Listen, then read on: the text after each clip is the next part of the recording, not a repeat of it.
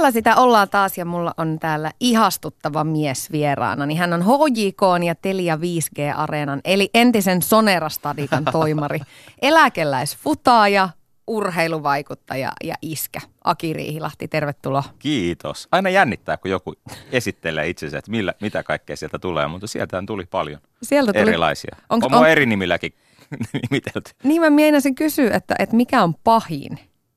Ai mikä siis mua on nimitelty? Niin. No niitähän tietysti, kun on julkisessa ammatissa ollut aika nuoresta saakka ja jalkapallo herättää aika paljon intohimoja, mutta mä luulen, että varmaan että esimerkiksi jossain Englannissa ne ehkä kohdistui aika paljon tuohon mun ihon väriin, että kun mä oon sen verran valkoinen, niin, niin sieltä tuli näitä silasia ja, ja tota, mitäs muuta, Casper, Friendly Ghost ja mitä, mitä näitä muita oli. Mut Mä aina tietysti totesin, että syy miksi mä olin niin valkoinen, kun mä olin hyvien pelaajien varjossa koko mun peliura. No, juuri näin. Tuota, ihanaa Aki, että saatiin sut paikan päälle tänne. Me joudutaan aloittamaan vähän ikävillä asioilla eilisten tapahtumien tiimoilta. Eilen illalla saatiin uutisia siitä, että Dortmundin futisjoukkue joutui pommihyökkäyksen kohteeksi bussimatkalla illan otteluun. Onneksi ei kuolon uhreja, se oli yksi loukkaantuminen. Minkälaisia ajatuksia tämä herättää sussa suomalaista jalkapalloilua ajatellen?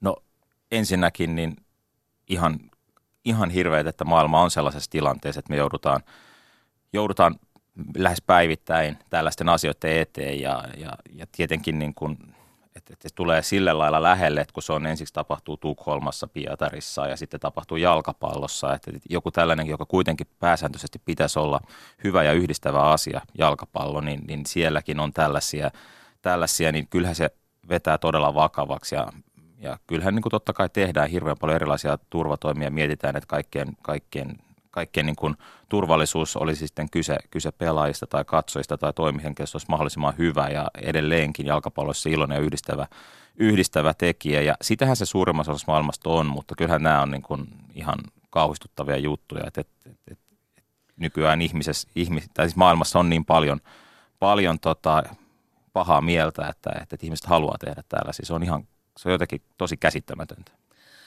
Kuinka paljon sä joudut ja mietit tämmöisiä asioita sun työn kautta ison stadionin toimarina? Totta kai se on ihan keskeinen asia, että, että, että mitä on turvallisuus ja, ja si- siinähän ollaan niin kuin, siinä on monta vaikuttavaa tekijää, että, ja turvallisuus ei pelkästään niin kuin stadionilla, vaan yleensäkin arjessa. Että, että, että monessa eri asiassa meillä on 3000 junioria perheineen seurassa, ihan niin kuin perus, perusasioissa niin kuin erilaisia turvallisuusasioita.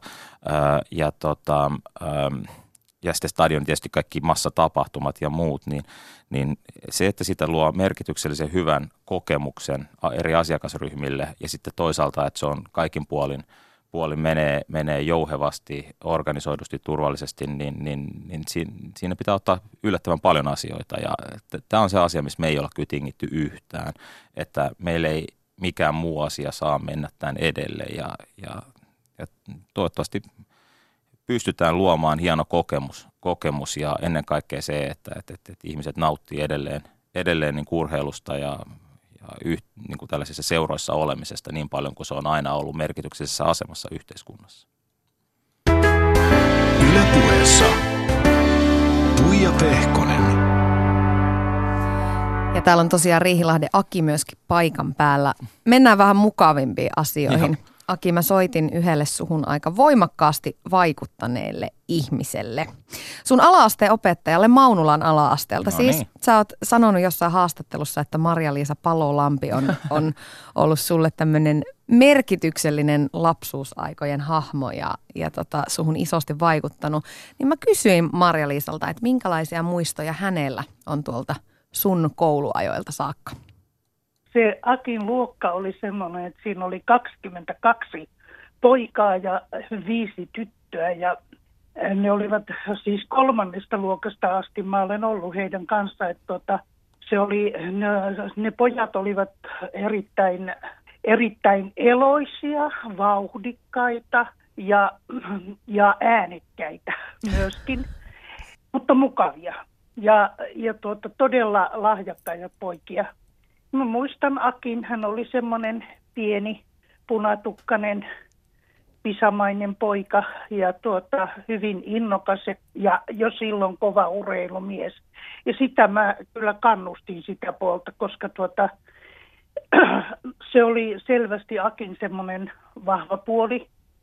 Hän oli, voi sanoa, että hän oli kaikissa kouluaineissa erittäin hyvä, etevä oppilas, mukava oppilas. No Akihan oli hirvittävä hyvä koulussa. Peruskoulun keskiarvo oli 9,9 ja lukiosta laudaatturin paperit 96 keskiarvolla. Muistatko sä Marja-Liisa Akin ollen koskaan pahoilla teillä? Tuota, en muista. Akilla, Akilla oli se urheilu niin vahvasti jo alusta asti, että katselin hänen koulumenestystään ja ajattelin monta kertaa, että tuleeko tästä pojasta tiedemies, huippulääkäri, mm, arkkitehti, mikä tahansa. Mutta aika nuorena se painottui jo sinne urheiluasioihin. Mä muistan esimerkiksi, että hänellä oli kaksi kissaa, ja joiden nimet olivat Lineker ja muistaakseni Putra Kenio tästä jäl- jälkimmäisestä, en ole ihan varma tästä nimestä. Nämä olivat sen ajan suuria jalkapallotähtiä, nämä nimien, nimien esikuvat. Aki toi nämä kissat jopa kouluun, koska hän halusi pitää niistä esitelmän. Aivan mainiota. Maria-Liisa, kuinka paljon on tullut nyt sitten jälkikäteen myöskin seurattua Akin uraa ja ehkä myöskin jalkapalloa siinä sivussa? Näiden putrakenioiden ja linjakkerien aikaan niin mä aika vähän seurasin jalkapalloa. Mutta mä olen aivan pikkutytöstä asti, niin itse en ole kovin liikunnallinen, mutta tuota, olen kova penkkiurheilija, että melkein, melkein tuota seuraan laidasta laitaan. Ja Akin elämää olen kyllä seurannut sillä lailla, että on joskus tavattukin ohi mennen ja, ja tuota, sitten Akin äidin kun tavaan, tapaan, niin aina kyselen kyllä ja kuulumiset ja se on aina ilo opettajalle, kun joku entisistä oppilaista niin kun menestyy, menee hyvin. Yle Puhe. Siinä kuultiin Aki Riihilahti siis sun vanhaa opettajaa ala-aste ajoilta Maria-Liisa Palolampia. Hän ei muistanut, että olisit koskaan ollut pahoilla teillä, mutta tota sun on täytynyt feikata kyllä. Et sä noin kunnollinen ole.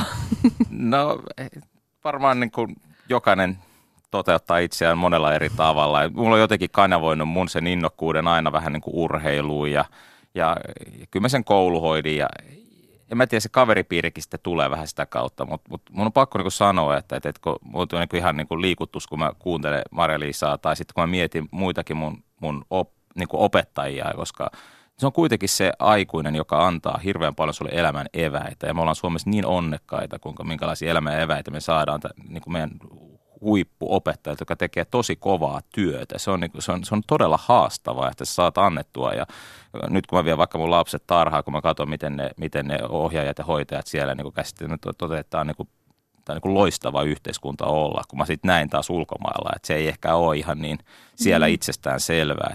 Mutta se, mitä, mitkä elämän eväät me saadaan, saadaan näiltä hienolta ihmisiltä, jotka panee itsensä, itsensä peliin näiden niin kuin lasten tai mun, Marjalla joka mun, mun kanssa tehnyt, niin, niin tota, onhan, eihän sitä silloin osaa sanoa kiitos. Toivottavasti osaisi jälkeenpäin edes muutaman kerran muistaa sanoa sen kiitoksen, että, että tota, aika hienosti väistetty, että on kysymys siitä, että onko ollut pahoilla teillä vai?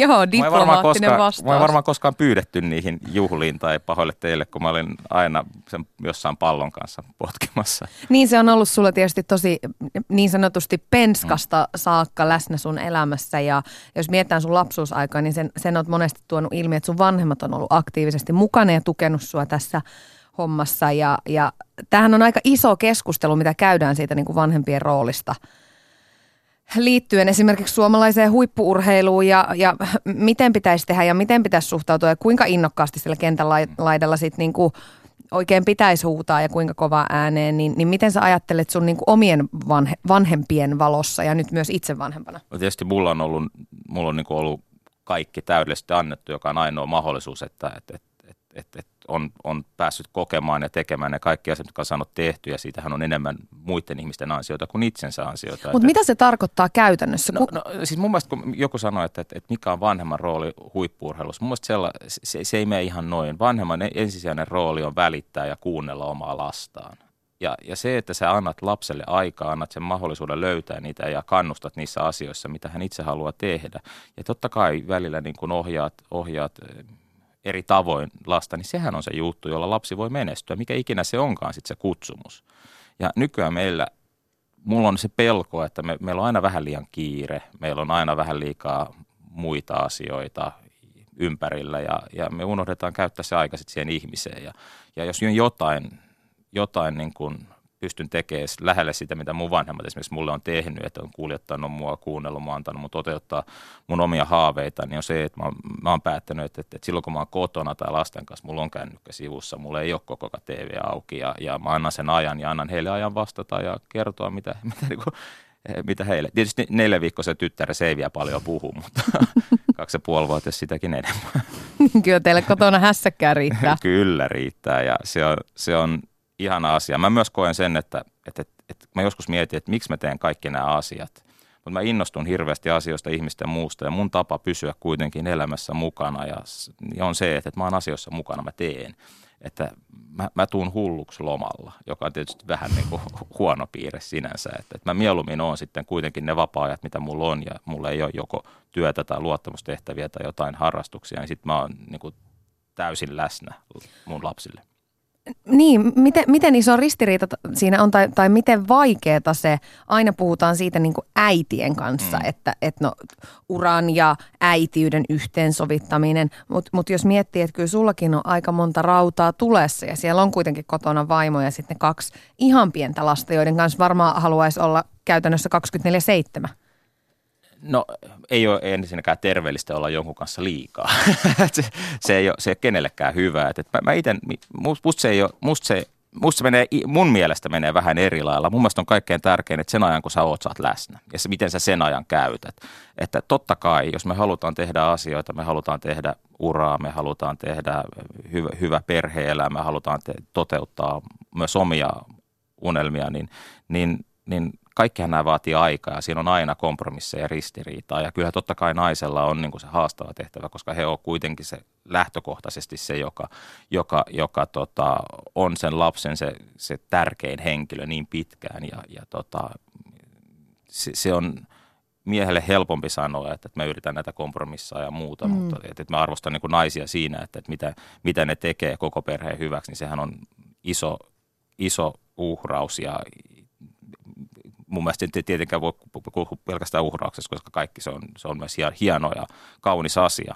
Mutta tota, mun ehkä se paras, mitä mä koen, että mun paras ominaisuus on se, että mä pystyn keskittyä oleelliseen aina kerrallaan. Että mua ei, mä en murehdi muista asioista tai suunnittele tulevaa tai tee kaikki samaan aikaan, vaan, vaan mä teen täysillä jotain, sitten mä oon läsnä seuraavassa. Ja, ja mä oon pystynyt karsimaan aika paljon työnteosta ähm, ja ehkä siis niistä kaikista muusta se, mikä on niin epäoleellista, että, että tota, me voidaan käyttää ja me saadaan kaikki aika puuhasteluun, me voidaan saada kaikki aika kulma ja jokaisella ihmisellä on, jos, ja kaikki aina tuntuu melkein kilpailevan siitä, että minkälainen kiire kelläkin mm. on tällä hetkellä. Mm. Mutta totuus on se, että, että jos sä keskityt se, mikä on oleellista, niin, niin sä saat ihan hyvin ajan riittämään.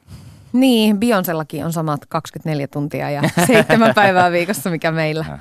Öm, Mäkin lueskelin vähän tilastoja en, okay. ennen tätä haastatteluita. Mä mietin nimenomaan tätä niin kuin, suomalaista futista ja sä tiedät, mä oon intohimoinen jalkapallon kannattaja ja nimenomaan Suomi-futiksen puolesta puhuja.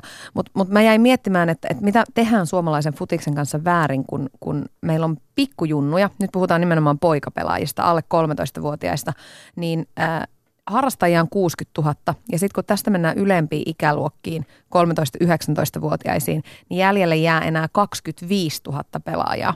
Lätkässä nämä samat luvut on, on niin, että, että noita pieniä harrastajia on 30 000 ja äh, sitten kun mennään ylempiin 13-19 ikäluokkaan, niin niitä on edelleen 20 000. mit, mitä tässä välissä tapahtuu? Mi, niin kuin, mulla, jää, niin kuin, mulla pyörii suuri kysymysmerkki mielessä, että et, mi, niin mitä ihmettä? Pikku Suomi, jonka pitäisi käyttää jokainen mahdollinen junnupelaaja ikään kuin hy, hyödyksi. No ensinnäkin mun mielestä meidän oli laji kuin laji tai harrastus harrastus. Meidän pitää tarjota syöty sille, sille pienelle lapselle ja, ja mä en mä en ollenkaan niin ajattele urheilua tai jalkapalloa niin, että, että jokaisen pitäisi esimerkiksi tulla, tulla niin kuin ammattipelaajaksi. Tai, et, et mun mielestä se tärkein asia on, että, että ne saa hyvän harrastuksen, ne saa, saa toteuttaa itseään, se on sosiaalinen, tapa, sosiaalinen juttu, se useasti yhdistää perheitä. Ja tota, tottahan se on, että pitäisi, pitäisi, että jos tuotetaan laadukasta toimintaa, niin niin lapset pysyvät pitempään mukana, perhe pysyy mukana ja eihän tuo luku hyvä ole. Öö, me mietittiin sitä näin meidän seurassa, että, että ensiksi, että, että on kaksi asiaa, joka auttaa siihen, että sä pää, niin kuin pystyt pääsemään niin hyväksi kuin sun potentiaali on siinä harrastuksessa, tai sitten sä pystyt mahdollisimman pitkään mukana, vaikka sulla ei olisi niin paljon tavoitteita, on se, että sulla on hyvät olosuhteet ja hyvä valmennus. Eli sä tuut sinne, koska susta on kiva olosuhde, kiva valmennus, ja, tai sitten sä pystyt myös katsomaan, kuinka pitkälle sä pystyt pääsemään. Nämä niin kuin kaksi asiaa pitää olla kunnossa. Ja nämä me ollaan laiminlyönty monta kymmentä vuotta, että et, et nämä ei ole. Nyt alkaa olosuhteet olla ihan mun mielestä tarpeeksi hyvät ja, ja varmaan siellä valmennuspuolella on vielä aika paljon tekemistä, varsinkin siellä nappulapuolella. E, nämä asiat pitää olla selkeästi. Ja sitten toinen asia, missä miss mun mielestä mennään ehkä vähän vikaan, on se, että, että sulla on niin kaksi linjaa. Se on joko sosiaalipelaamista – että se on kivaa kavereiden kanssa, joka on tosi hieno, se on tärkeä arvo ja se on siellä junioripuolella nimenomaan se niin kuin matalan kynnyksen harrastus. Tai sitten sitä tehdään niin, kuin niin että, että sillä haetaan itselleen ammattia sitä tehdään. Ja totuus on, että siinä välissä on aika iso maasto, jossa moni haluaa olla. Mm. Että et, haluaa kuitenkin kilpailla, haluaa olla laadukkaassa toiminnassa, vaikka ei ole valmis välttämättä laittaa kaikkea peliin. Että sulla ei voi olla vain harraste ja kilpa, sun pitää olla myös sellainen niin kuin – välimuoto siitä. Ja mä luulen, että nyt niitä alkaa niitä malleja tulee eri lailla, että niitä pitää luoda. Ja kyllähän, niin kuin, kyllähän niin kuin, muun muassa meidän suomalaisessa urheilussa jääty siihen kysymykseen, että me jotenkin viedään ne näihin kahteen, että pitää olla paljon harrastajia tai sitten pitää vetää täysillä, että, että, että mikä lopulta on menestyksen mittari. Onko se, että, että ihmiset saa hyvän harrastuksen vai se, että me saadaan mitalle ja saadaan arvokisasuorituksia, saadaan ammattilaisia – niin eihän tähän ole oikeat vastausta. Mm. Mä toivon, että me ajatellaan, että ne molemmat on mahdollisia, koska mun mielestä ne ovat. Mutta viimeinen vielä vastaus, pitkä vastaus pahoittelu, niin on, on se, että et, et kyllähän me vähän mennään niin kuin tuulen mukana, että me tehdään uusimpien trendien mukaan tai, tai tota, satsataan tänään tuohon, huomenna tuohon, että, että, että vaan saan pitkäjänteinen systemaattinen toiminta, luo sellaiset rakenteet, sellaiset seurat – jossa sitten nämä molemmat voi mahdollistua. Että, että mä katsoisin vähän pitemmälle kuin sitten sitä, että mitä tapahtuu ensi kuussa. Hyväksytään vastaus. Kiitos. Sä itse pelasit 17 vuoden ajan ammattijalkapalloa maailman kovimmissa liikoissa. Englannin valioliigaa, Saksan Bundesliigaa, mm. mestarien liigaa, vaikka, vaikka mitä. Suomen maajoukkueessa mm. 69 A-maaottelua. Olisi ihan hirveästi tarinoita, mm. mitä voitaisiin puhua sun urasta – mutta koska meillä on vaan mm. tunti aikaa, niin mennään siihen, että sä lopetit sun uran 2011, sun ammattilaisuran. Ja toihan ei ole hu- huippurheilijalle mikään pikkujuttu se uran mm. loppuminen ja, ja siitä on paljon esimerkkejä, että moni droppaa aika syvälle ja, ja päätyy ehkä jojoilemaan uran jatkon kanssa tai, tai päätyy muuten vähän huonoille teille.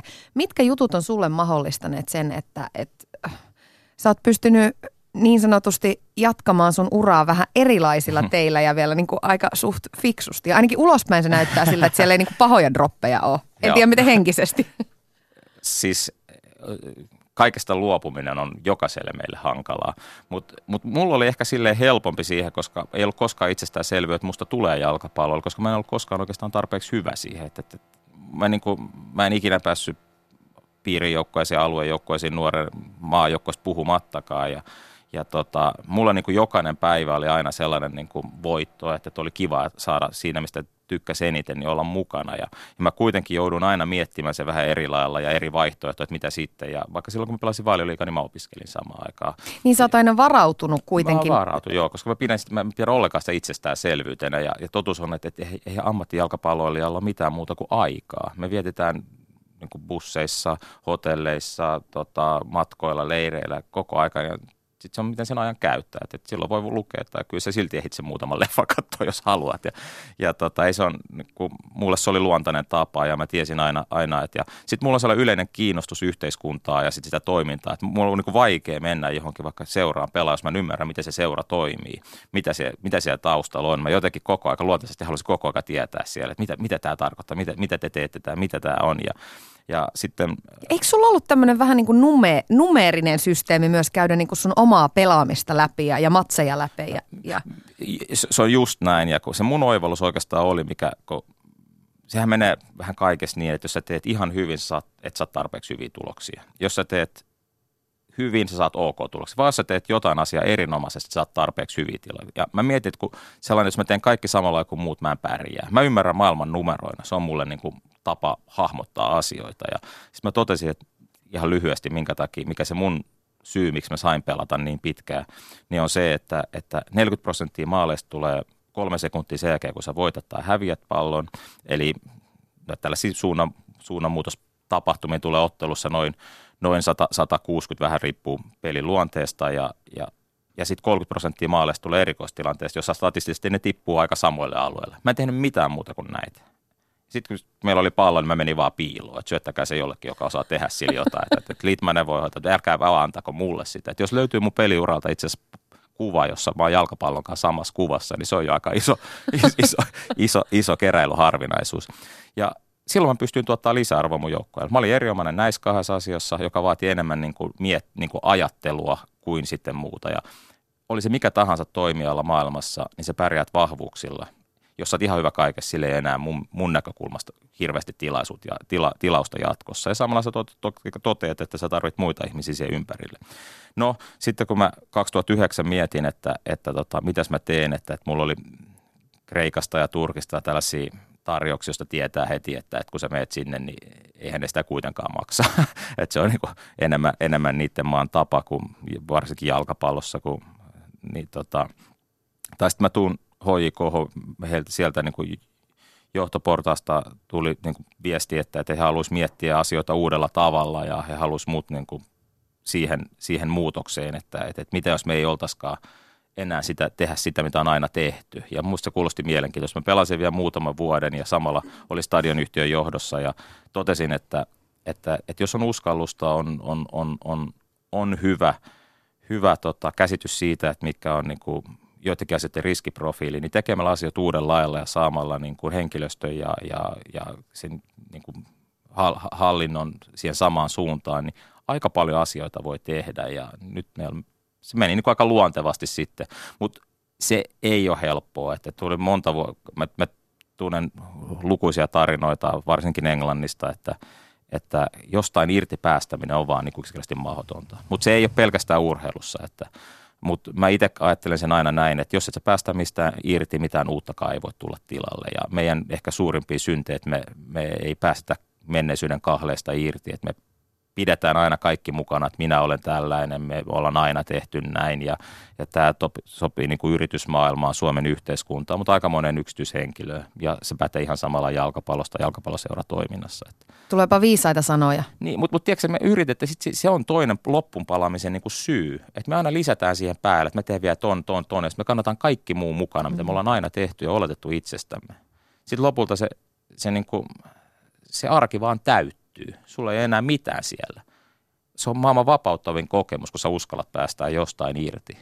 Niin oot sä oppinut ton, ton asian kanssa, kun sä oot kuitenkin kiireinen mies ja mm. sullakin on paljon asioita, vaikka, vaikka joistain asioista onkin jo luovuttu, mm. niin, niin onko toi asia ikään kuin tullut sulle itsestäänselvyyteen, että sä myös osaat sanoa ei, sä osaat myös jättää asioita väliin, vai joudut sä kamppailemaan ja taistelemaan sen kanssa? Koska ainakaan mun mielestä se ei ole maailman helpoin asia. Ei sanominen on tosi vaikeaa ja se tietenkin, että, riippuu tietysti mihin ei sano siihen, että, että menee tekemään vaikka jonkun yksittäisen jutun, menee tapaa juniorijoukkoa tai muut. En mä, en mä halua sanoa sellaisen ei. Se on mun tapa myös niin kohdata uusia ihmisiä, saada uusia ajatuksia ja muuta, muuta mutta tota, sitten sellaisissa niin isommissa kysymyksissä, niin mä luulen, että se on enemmän niin kuin uskomuksia siitä, mitä me itse ollaan, mikä se on se ongelma. Että me ollaan aina tehty näin ja, ja, ja mä monesti huomannut myös sen, että, että kun sä menet niin syvemmälle ja syvemmälle siinä, mitä sä itse luulet, että sä oot, on oikein, niin sä usein sokaistut. Vaan jos sä otat pikkusen perspektiivin tai uskallat pyytää rohkeasti palautetta, niin sitten ehkä huomaat, että eihän tämä oikeasti sitä, mitä mä edes haluan. Ja silloin sä uskallat luopua ehkä pikkusen paremmin. Mutta me ollaan niin tunteella ja niin sokaistuneena meidän omaan arkeen, että, että mä toivon, että jokainen saisi välillä katsoa omaa elämäänsä lintuperspektiivistä tai saisi luotettavilta tahoilta tarpeeksi palautetta, jotta ehkä näkisi, että hei, ehkä kaikki, mitä me nyt tänään arjessa tehdään, ei olekaan niitä järkeviä. Tämä on ihan oikeasti, mä sanon, että jalkapalloseurojen kaikkein tärkein tehtävä nykypäivänä on päästää vanhasta irti. Mm. Hyvin sanottu, pätee moneen, moneen elämän osa-alueeseen. Aki, justiinsa äskettäin sä oot saanut ja ottanut vastaan luottopestin UEFan Club Competitions Committeein jäsenenä. Joo. Sä oot ensimmäinen skandinaavi, joka on samanaikaisesti siis sekä ECAan, mm. eli mm. tämmöisen Euroopan seurajoukkueiden hallituksen, että sit CC, CCCn mm. jäsen. Onneksi olkoon ensinnäkin. Kiitos. Kiitos.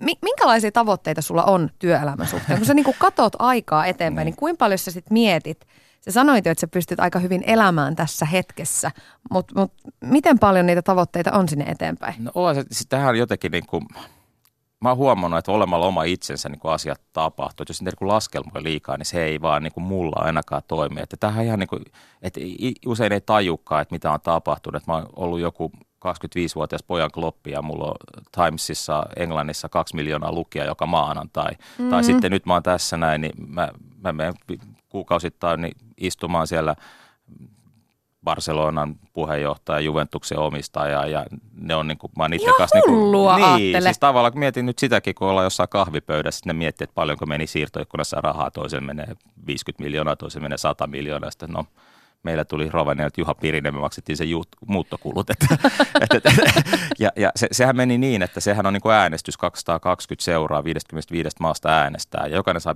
jo ehdokas saa pitää kahden minuutin puheen. Ja mähän tuli vähän niin kuin puskista, mutta mä ajattelin, että mä oon vaan soma itseni ja sitten mut valittiin. Ja, ja... Sait se puhuttua vaan kaksi minuuttia? No joo, se oli vähän haastavaa just se, että kyllä mä taisin mennä vähän ajan yli, mutta mä olin kyllä miettinyt sen tarkkaan. Ja, ja tota, tota, mä oon senkin myös todennut, että, että, että kun sinne menee, ja mulla on se periaate, että jos mä oon missä tahansa, niin, niin mä en ole vaan mukana, jos mä oon aktiivisesti läsnä. Mä otan koko ajan keskustelu mukaan, vaikka onhan se asioita, kun miettii, että tällä hetkellä vaikka mestariliikan niin kuin vuosittainen liikevaihto on 2,4 miljardia, nyt se nousee 3,2 miljardia. Mä oon niin kuin yksi niistä kahdeksasta, joka tekee ne päätökset sen suhteen, missä pelataan finaalit, miten rahat jaetaan, miten, miten, tota, miten se pelataan. Niin sehän on ihan ei kukaan niin kuin voisi kuvitellakaan, että tällaisessa, tällaisessa, tällaisia asetteja pääsee. Mutta mä totean, että, että jos sä oot terve järkinen, sä oot tehnyt sun, sun tota, läksyt oikein ja kuuntelet ihmisiä, joihin se vaikuttaa ja tuot niin kuin, reilusti sen pöytään,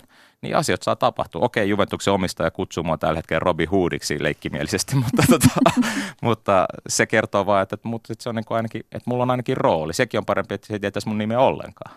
Mutta istut tällä hetkellä aika isoissa pöydissä Joo. niin sanotusti kyllä, mikä tuo kyllä paljon myöskin vastuuta. Se tuo vastuuta ja sitten toisaalta niin mä oon huomannut, että, että, että, että kunhan vaan tekee paljon töitä, selvittää ihmisten kannat, kuuntelee eri, eri, eri osapuolia ja sitten panee itsensä, niin kuin sanottu, niin ei, ei, ei, mä en niin kuin usko ollenkaan sitä, vaikka se on kieltämättä jalkapallossa ja monessa urheilussa, miksei maailmassa muutenkin, niin, niin tätä, tätä, tätä niin kuin, tällaista lehmänkauppaa ja suhmurointia, niin siihen mä lähden ikinä. Mä, se ei ole niin kuin mun juttu, niin sen takia mä luulen, että mä tuun myös hyväksytyksi eri ryhmissä sielläkin, että, että ne tietää, että, että tota, no se on, se on sieltä pohjoisesta suora selkä.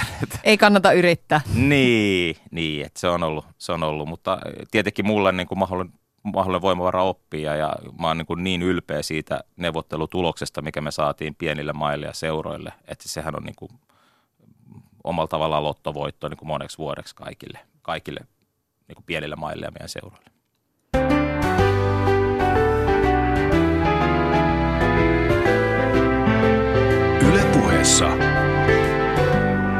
Pehkonen. Ja myöskin Ägä, eli Ägä. Riihilahden Aki on täällä paikalla. Me tuossa aiemmin kuultiin sun vanhaa alaasteopettajaa, mm-hmm. mutta mä soitin myöskin yhdelle toiselle Oi, nyt pelottaa jo. tyypille, nimittäin yhdelle sun läheisimmistä ystävistä, Tahvanaisen Tuomakselle. Niin. Ja mä kyselin siitä, että mitenkä te aikana olette tutustunut, kun te olette tuntenut kuitenkin ja olleet ystäviä jostain sieltä ihan niin kuin varhaisilta ikävuosilta saakka. kentiltä, hoiko kontu. No, no tässä itse asiassa käsi- käsityksessä on semmoinen, semmoinen pieni virhe, että me oltiin siis kaikkea muuta kuin kavereita, kun me noin yhdeksänvuotiaana ollaan tutustuttu. Me pelattiin pahimmissa verivihollisissa Aki HJKssa ja minä Kontussa ja oike, oikeastaan siinä taisteltiin ja potkittiin toisiamme jaloille ensin monta vuotta, mutta, mutta sitten kun tuli vähän ikää, niin, niin me päädyttiin samoihin, samoihin tota, niin, tämmöisiin piirialuejoukkoisiin ja sitten myö, myöhemmin mäkin sitten sit jouduin vaihtaa paidan raitapaitaa ja pelattiin sitten samassa joukkueessa HJKssa. Et se meni sinne teini-ikään ennen kuin me todella sitten ystävystyttiin. Akihan on, no on tosi fiksu kaveri ja sivistynyt kaveri, niin miten silloin niin kuin nuorena Akina, niin kummat piirteet hänessä silloin korostui? Tämä tämmöinen kiinnostus asioihin ja, ja ehkä kirjallisuus ja lukeminen ja tämmöiset jutut, vai sitten niin kuin urheilulliset ää, niin kuin treenaamispuolen asiat? Ja just vaikea sanoa, että eihän ne, ne tosiaan on niin kuin toisensa poissulkevia, että, että Aki oli jo silloin ihan pienenä niin hyvin määrätietoinen, treenasi todella paljon hurja määriä ja, ja potki palloa pihalla ja kadulla, jos ei, jos ei ehtinyt kotoa treenikentälle, treenikentälle lähtemään. Taas potki Rikun kanssa sisälläkin varmaan heittää ja potki palloa vaikka ku, ku, kuinka, mutta että, äh, kyllä meitä Akin kanssa ai- aina, aina yhdistänyt se, että, että itse asiassa monesti monet tämmöiset kentiltä tutut ihmiset niin tuli usein jäätäkin särkemään meidän kanssa sillä, että, että tuli puhua jalkapallosta, mutta et, me Akin aika paljon, paljon puhuttiin sitten pelikentän ulkopuolella oikeastaan ihan kaikesta muusta kuin jalkapallosta, että, että kans sitä jalkapalloa pystyy tekemään täysin, niin se vaatii sen, että siitäkin saa välillä ajatukset pois ja, ja si, silloin oli tosi, oli tosi hyvä, että me kummatkin luettiin paljon erilaisia kirjoja, oltiin kiinnostuneita jo, jo silloin nuorempana niin kuin politiikasta ja historiasta ja taloudesta ja tosiaan lukemisesta ja kulttuurista oli paljon, paljon muutakin juteltavaa. Jos miettii tuota matkaa tuolta niin kuin lapsuudesta ja nuoruudesta näihin päiviin, niin siihen niin kuin Akillakin mahtuu aika paljon vaiheita ja siellä on ollut vuosia ulkomailla ja hän on nykyäänkin edelleen hyvin kiireinen mies, niin miten hän huolehtii ja, ja pitää yllä tämmöisiä pitkäaikaisia ystävyyssuhteita? No mä luulen nyt, kun se varmaan siellä sit kuulee siellä studiossa sun kysymyksen, tuntee pienen jonkun piikin kyljessä tai sydämestä, että et, et liian vähän tai liian harvoin joskus, mutta, mutta mä en ajattele silleen, että Aki on aina ollut ö, tosi aktiivinen siinä, siinä, miten hän pitää yhteyttä ja, ja meillä on tässä meidän kaveripiirissä yhteen vaiheeseen, me oltiin kaikki vähän ympäri maailmaa, Aki velikin oli, oli USAssa ja sitten kun Aki oli Englannissa ja Riku oli Suomessa ja me oltiin vähän hujan hajan ja, ja silloin taisi olla Akin, Akin idea, niin, niin me perustettiin tämmöinen sussuklubi, jolla ei ole mitään tekemistä nuorten naisten tai tyttöjen kanssa, vaan sussu tuli sanasta suosittelijoiden klubi, jonka tarkoituksena oli se, että aina vähintään kerran kuussa niin, niin kaikki suosittelee pari asiaa, kivaa juttua, joka on rikastuttanut heidän elämää edellisen kuukauden aikana ja sitten epäsuosittelee jo, jotain, mikä taas on ollut pelkkää elämän tuhlaamista. Ja, ja se oli ihan vaan sen takia, että me oltiin erillään, niin, niin Aki halusi, että, että kaikki kuullaan toistemme, toistemme kuulumiset ja, ja se, mikä ystävyyksissä niin hieno onkin, niin, niin pyritään rikastuttaa toistemme elämää. Ja ainoa ongelmahan siinä oli tietysti se, että ne epäsuosittelut oli sitten suositeltu niin vahvasti, että, että kaikki oli pakko käydä kokeilemaan niitä, että voiko toi nyt olla niin kamalaa elämäntuhlaa. Ja sitten tietysti totesi, että olihan se. Yle Puhe. Siinä siis Tahvanainen, Tahvanaisen Tuomas äänessä Aki yksi sun läheisimmistä ystävistä.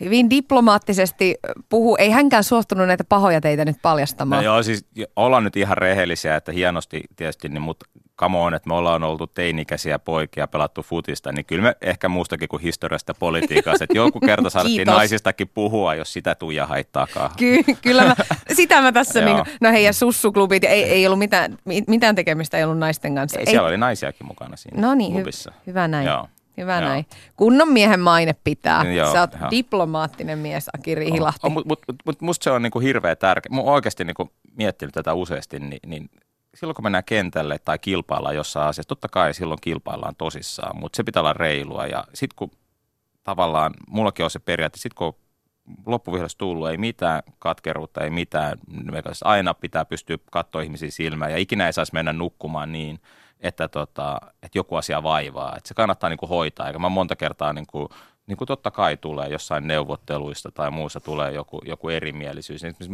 UEFassa tullut niin kuin todella pahoja erimielisyyksiä, kun ollaan ihan eri päissä. Niin kyllä mä oon sitten kuitenkin mennyt sitten sanoa, kun yrittänyt selvittää sen vielä sillä tavalla, että se asia pöytä on puhdasta, voidaan katsoa eteenpäin. Että se on niin kuin mun tapa. Mm. Kuinka tiukka ägä sieltä sitten paljastuu, kun, kun sä oot kuitenkin niin kuin hyvän miehen maineessa. Sä, sä oot onnistunut med- mediassa niin kuin to, todella hyvin tämän pitämään.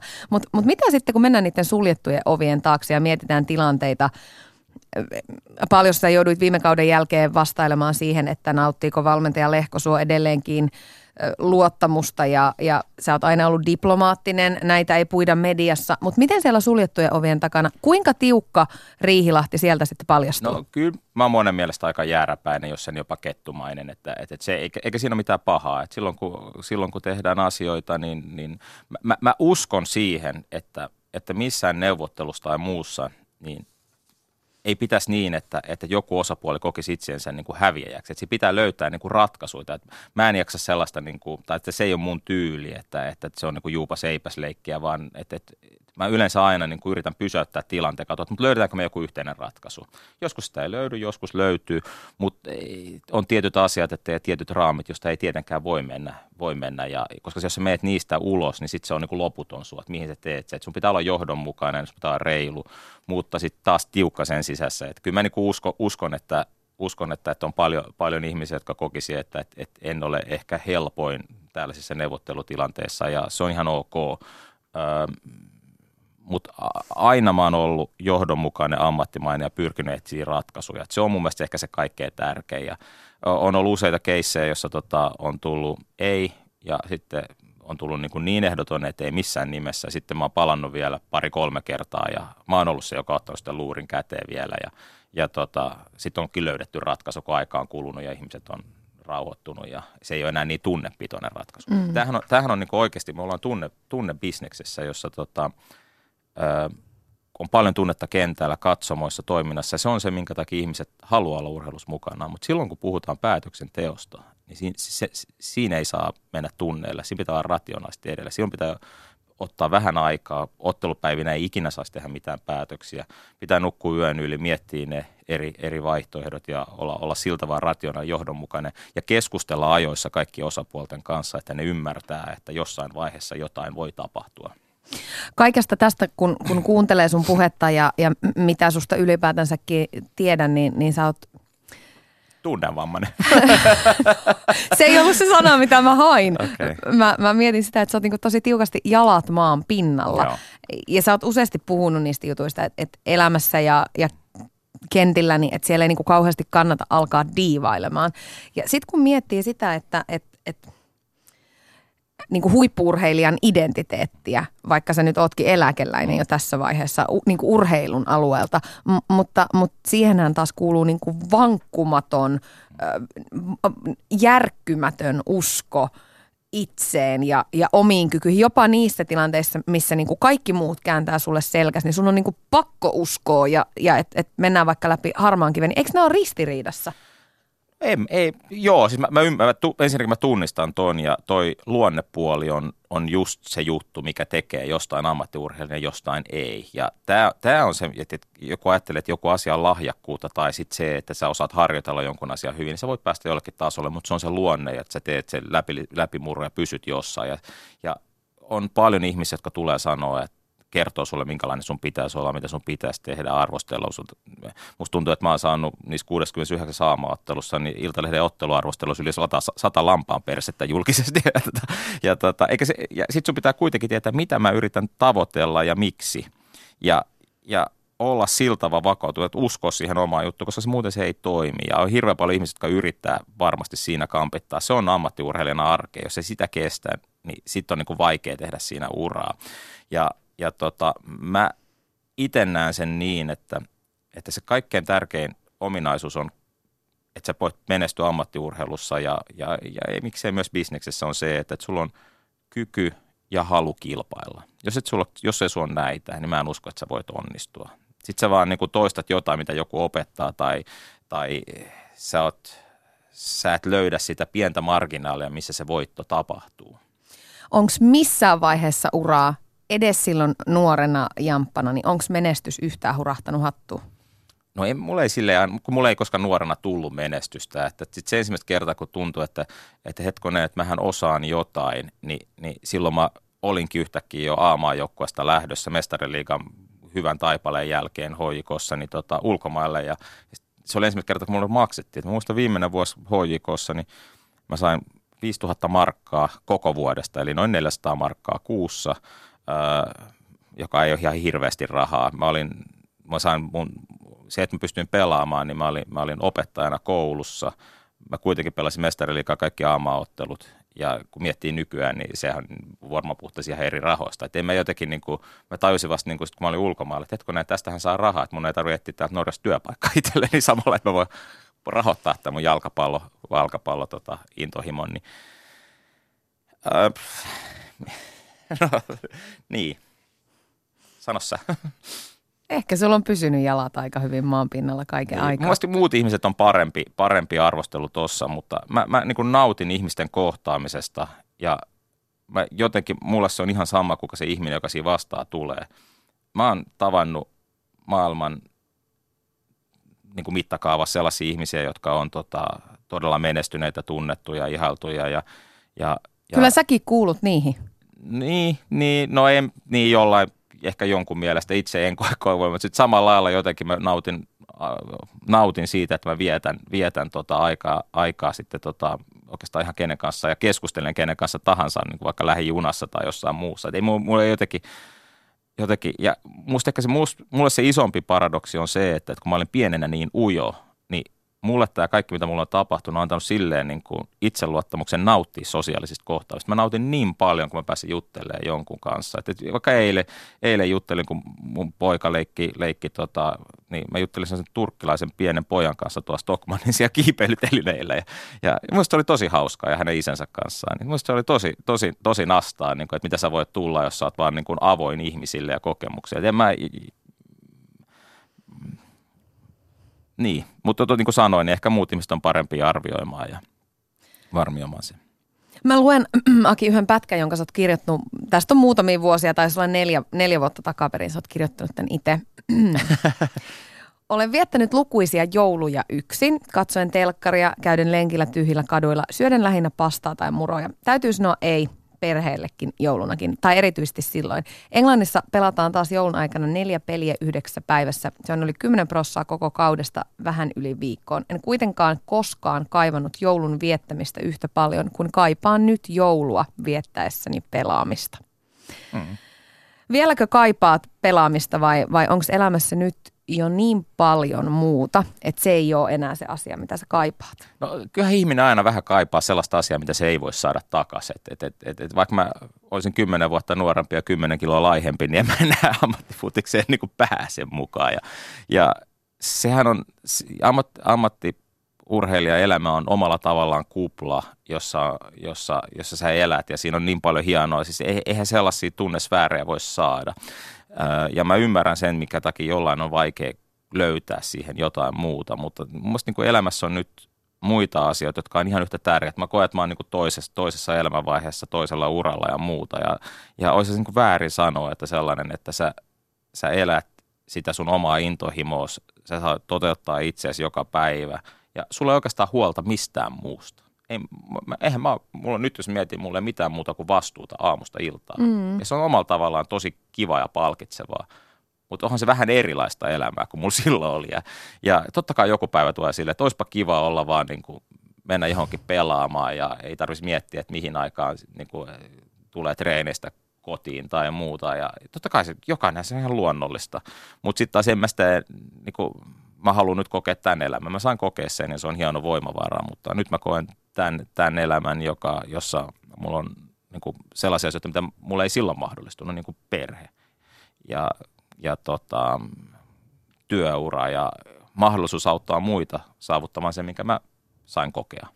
Sulla on vastuuta sekä työrintamalla että Mm. kotirintamalla. Siellä on tosiaan kaksi, kaksi pientä hunsvot, huliviliä Kyllä. kotona pyörimässä, niin, niin, ja sä oot hyvin vähän kommentoinut sun perheasioita ylipäätään. Mm. Sä oot aika niin kuin, tiukan linjan vetänyt julkisuuden suhteen, mutta sen verran sä oot sanonut, että, että vanhemmuus, että, että sä nautit siitä, että se tuntuu hyvältä ja että, että se on ollut niin kuin elämän suurin muutos joka kantilta. Samaan aikaan sekä hienointa Mm. että myös tosi raskasta. Mm. Niin mikä siinä on se kaikista vaikein puoli? Mulla ei ole lapsia, niin, niin mä en vielä tiedä.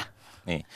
No totta kai se on se ainainen riittämättömyys, että, että, että sä tiedät, että sä töissä haluaisit tehdä vielä jonkun asian, sä tiedät, että sä haluaisit olla jo kotona niin kuin perheen kanssa ja se, se ainainen riittämättömyys on se, missä, missä tuntuu. Tai sitten jos sä joudut lähteä johonkin työreissulle ja, ja, ja sä näet jo niin kuin sun vaikka poja, poja ilmeestä, että nyt, nyt se pakkaa ottaa laukkua, niin sä näet, se, se, on, to- se oikeasti se on niin kuin tosi sellainen vaikea tilanne, mutta, mutta se on ehkä sellainen, mikä niin kuin itestä, itestä tuntuu niin kuin raskaalta, mutta se edelleenkin niin mä tiedän, että kunhan sen ajan, kun on missäkin on, jos silloin on läsnä ja tekee asiat, niin, niin, niin ne kaikki saa toimimaan. Ja, mutta tota, ehkä se on just se henkinen, niin kuin, henkinen paine siitä, että, että, että onko riittävästi joka puolella, niin se on ehkä isompi kuin sitten se todellisuus, se käytäntö. Että kyllä käytäntö menee ihan hyvin ja siitä Mä- pitää antaa kiitos niin kuin, niin kuin muulle perheelle ja sitten sille lähipiirille, joka on tukijoukkoina.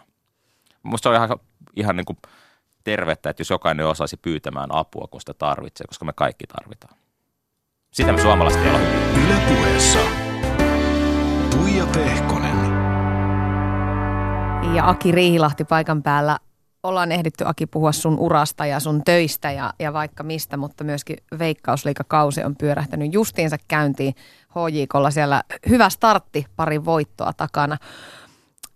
Moni on innoissaan Veikkausliigan startista. Suomessa on paljon jalkapallon kannattajia, mutta valitettavasti ei läheskään yhtä paljon suomalaisen jalkapallon kannattajia. Se tuntuu aika surulliselta. No se, se voi nähdä kahdella tavalla. Se on omalla tavallaan noin, että, tota, että, että jos on niin paljon jalkapalloinnostusta, mutta se ei kanavoida meidän kotimaisen jalkapalloon, niin se voi ajatella, että se on totta kai surullista, että, että, että, että, että, että, liikaa vie vaikka siitä suuren osan, osan, osan siitä huomioon, mutta samalla lailla se on potentiaali, että, että, että jos me toidetaan meidän omat asiat paremmin ja tehdään itsemme merkityksellisemmäksi ja ihmiset haluaa kuulua siihen, niin, kuin ne, niin, niin, niin se potentiaali on olemassa. Että se mun mielestä kertoo, se on myös samaan aikaan niin kuin toive ja mahdollisuus mm. siitä, että se potentiaali löytyy. Kaikkein kauhean jos, jos, jos ihmiset ei olisi kiinnostunut meidän lajista, tästä pelaamista. Nyt kun on, niin sehän, se potentiaali on käsittämättömän valtava ja, ja nykyaikana se menee vain niin, että, että tota, sun pitää tehdä itseksi merkityksellisesti, merkitykselliseksi, että ihmiset haluaa tulla sinne, haluaa kuulla siihen toimintaan, että eh, me ollaan oltu ehkä liian pitkään myös jalkapalloseurat poteroissa, että, me ollaan oltu iso laji ja maailman isoin laji ja tulkaa katsomaan meitä ja, ja eh, nykyään se ei toimi, että kyllä sun pitää olla siinä yhteisössä ja yhteisöllisyyden luomisessa merkityksellinen. Ja muussa se ratkaisu on, ei ole itse asiassa siinä pelin tasossa, jos katso vaikka Ruotsi esimerkkinä, jossa olin pitkään, niin, niin, niin eihän siellä se pelin taso mitään kummoista ole, vaan se on siinä, että minkälainen kokemus se, se on, että, mm. että ihmiset tulee tapaamaan toisia ihmisiä ja sä saat se, ne, ne luo tunnelman osasta tapahtumaa ja tässä me ollaan oltu vielä, vielä niin kuin alkuvaiheessa ja, ja tota, siinä meillä on se tehtävä, että, että, että se on se ratkaisu, että, että sä koet, että se on se sosiaalinen yhteys eri, eri ryhmillä, miksi ne tulee siihen, ne saa sitä kautta sen elämyksen ja, ja meidän pitää seuraan ymmärtää että ja osaa, osaa ruokkia tätä oikealla tavalla. Ja tässä me ei ole vielä onnistuttu. HJK yleisökeskiarvo kieppuu siellä viiden tonnin päälle muilla seuroilla, suomalaisilla seuroilla paljon matalammalla. Mitä kaikkea siihen voi rakentaa sen, sen niin kuin jalkapallon itsensä ympärille, sen jalkapallokokemuksen ympärille ja, ja mitä siihen niin kuin tarvii lisätä, että muutkin kuin stadin derbit vetää porukkaa? Se, se, se, on, se on justi näin, että mä luulen, että kaikki on miettinyt tätä ja ei ole löytänyt ratkaisuja. Siihenhän ei ole sellaista vippaskonttia. Mä esimerkiksi tämä on mulle niin kuin ihan mahdoton ymmärtää, että, että, että me joskus luullaan, että jos me päästäisiin vaikka jalkapallon arvokisoon, se muuttaisi kaiken. Se ei todellakaan muuta seurapallon, jalkapallon ongelmia, että, että ihmiset tulisi, tulisi katsomaan. Mutta ensin, ensimmäinen tietysti on se, että olosuhteet pitää olla hyvä, se asiakaskokemuksen pitää olla hyvä ja sitten ihmisten pitää kokea niin kuin, että se on relevanttia ja yht, se yhteisöllisyyden määrä on, että yhteisöllisyyden kokemus toteutuu siellä. Että olit se sitten niin kuin seniorikansalainen, fani, perhe, että sä saat siitä jotain siitä tapahtumasta ja, ja nimenomaan siitä kokemuksesta, mikä se tapahtuu muiden kanssa. Ja, ja meidän pitää pystyä luoda tällaisia merkityksellisiä yhteisöllisyyden alkuja. Ja mun mielestä se on mahdollista, koska kuitenkin meillä on, meillä on niin vähän paikkoja nykyyhteiskunnassa muu kuin internet tai sosiaalinen media, jossa me kohdataan ja sä oot aina hyväksytty, kunhan sä laitat vaan sen joukkueen värit päälle. Se on ihan mieletön mahdollisuus kelle mm. tahansa. Et mieti, että sä laitat vaan joukkueen värit päälle ja sä oot kuulut joukkoon. Kyllä. Ja me kaikki halutaan kuulua johonkin. Me halutaan kokea itsemme tärkeäksi. Niin ehkä tästä se merkityksellisen löytäminen, että, että jos meilläkin on 3000 junioria perheineen, niin, niin, niin eihän me olla onnistuttu heillekään tarpeeksi hyvin, hyvin saamaan tätä kokemusta, koska ei, ei, niin kuin ehkä harrastusten jälkeen he ei kokee, että, että se ajankäyttö on, niin kuin, sit on joka muu, jonkun muun kohdalla. Että, tai kohdistuu muuhun. Että, et mä, mä koen, että meidän suurimmat haasteet on se, että me saadaan ihmiset television ja, ja internetin niin kuin tota, takaa pois sinne kentän laidalle huutamaan mm. ja kannustamaan. Sä huudat kovaa, mä oon kuullut sut jopa täydellä stadionilla. Joo. No Suomeen yritettiin saada viralliseksi liputukspäiväksi jalkapallokulttuuripäivää. Sisäministeriön helmikuisen päätöksen mukaan sitä ei nyt kuitenkaan vielä tapahdu. Suomessa on tietysti liputusvapaus. Kau- kauhean yllätys. Joo. Jalkapallokulttuurin puolesta voi ja saa liputtaa milloin, milloin tuleekaan tarpeeseen, mutta tässä on varmasti kyse huuleheitosta. Mutta kuinka paljon tässä on niin kuin pientä perää, että et, et meidän pitäisi kuitenkin saada jotain tämmöisiä niin kuin isompia asioita tapahtumaan?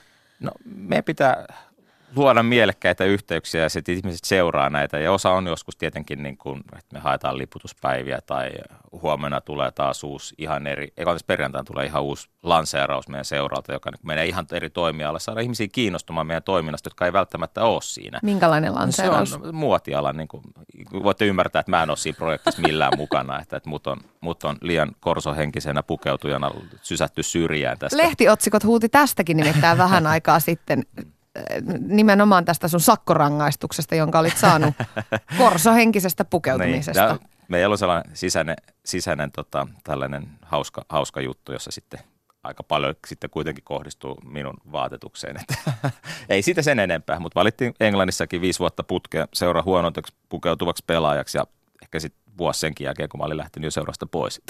Niin, no kun tätä mä jäin niin miettimään, että, että tota, eikö vuodet ole opettanut mitään? Että sä niin palasen aikoihin sait tämän, tämän huonosti pukeutuvien, pukeutuvan tittelin vuosi vuosikaudet ja, ja nyt sitten seuran sisällä. Niin... Sanoppa Tuija, kuinka monen ihmisten vaatteista puhutaan yhtä paljon kuin muun? No Eli vaan omalla tavallaan muotimaailmassa sisällä, toisin kuin kaikki muut, jotka pukeutuu samalla lailla. Eli mä aina sanon, don't follow trends, make them.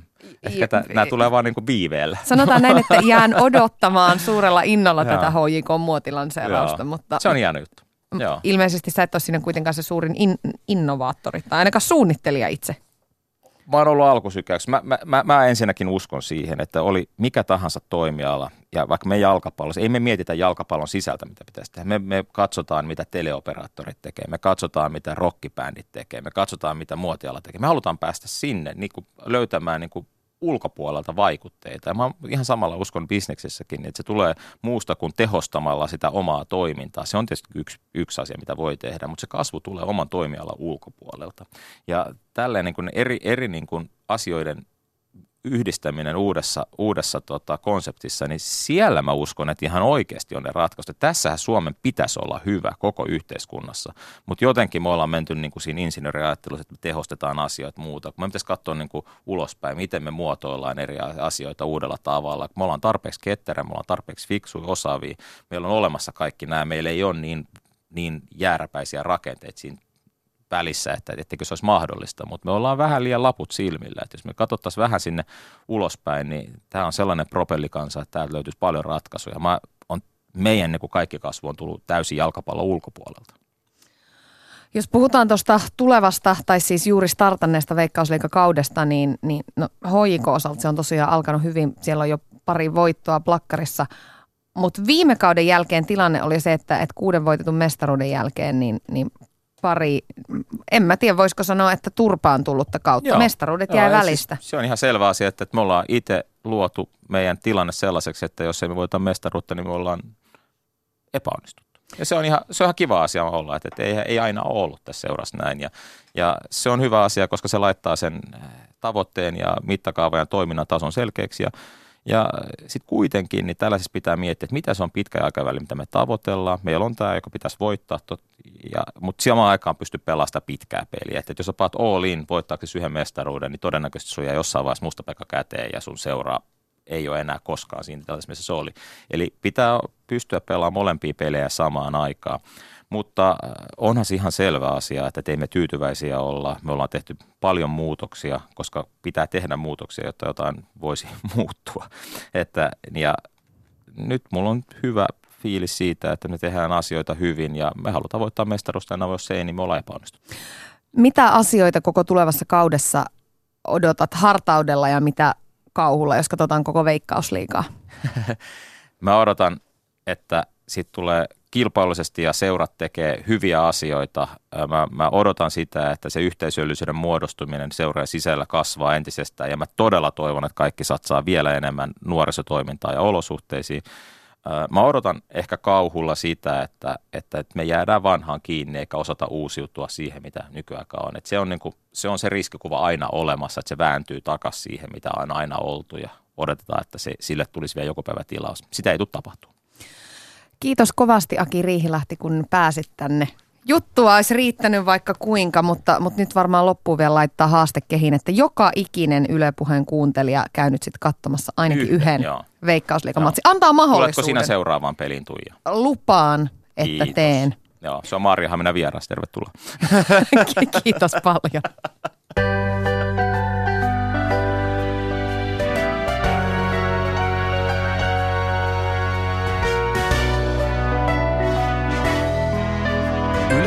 Ylepuheessa keskiviikkoisin kello yksi. Tuija Pehkonen.